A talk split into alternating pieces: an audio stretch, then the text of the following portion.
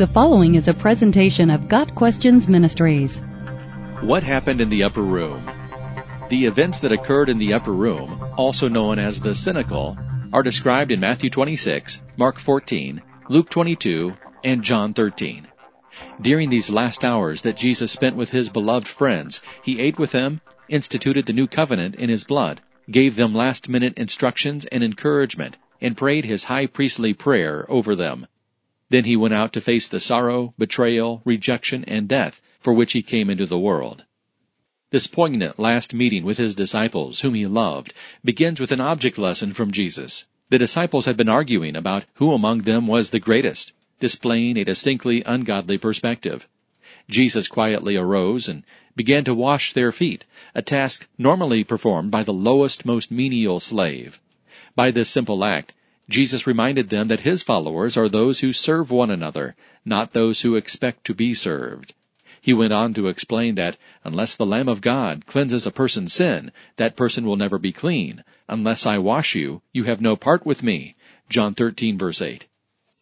During the Last Supper, Jesus also identifies the traitor, Judas, who would betray him to the authorities and bring about his arrest.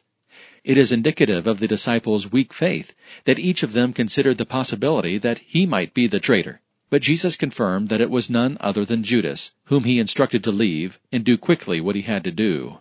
After Judas's departure, Jesus instituted the new covenant in his blood, a new command that those who follow him are to love one another and live by the power of the Holy Spirit.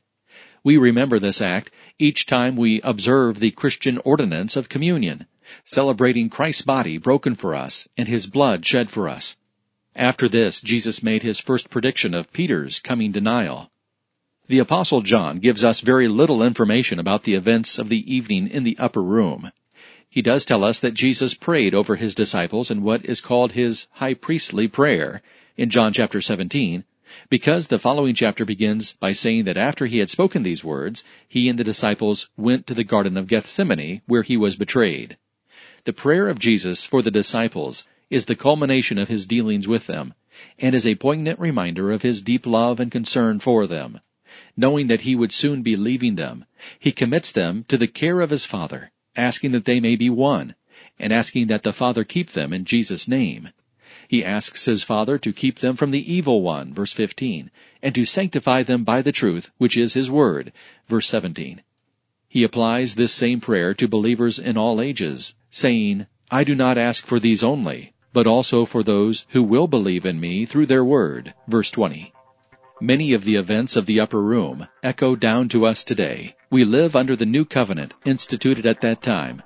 We observe the ordinance of the Lord's Supper in remembrance of that night. And we live under the blessing of His prayer for all who love and follow Him.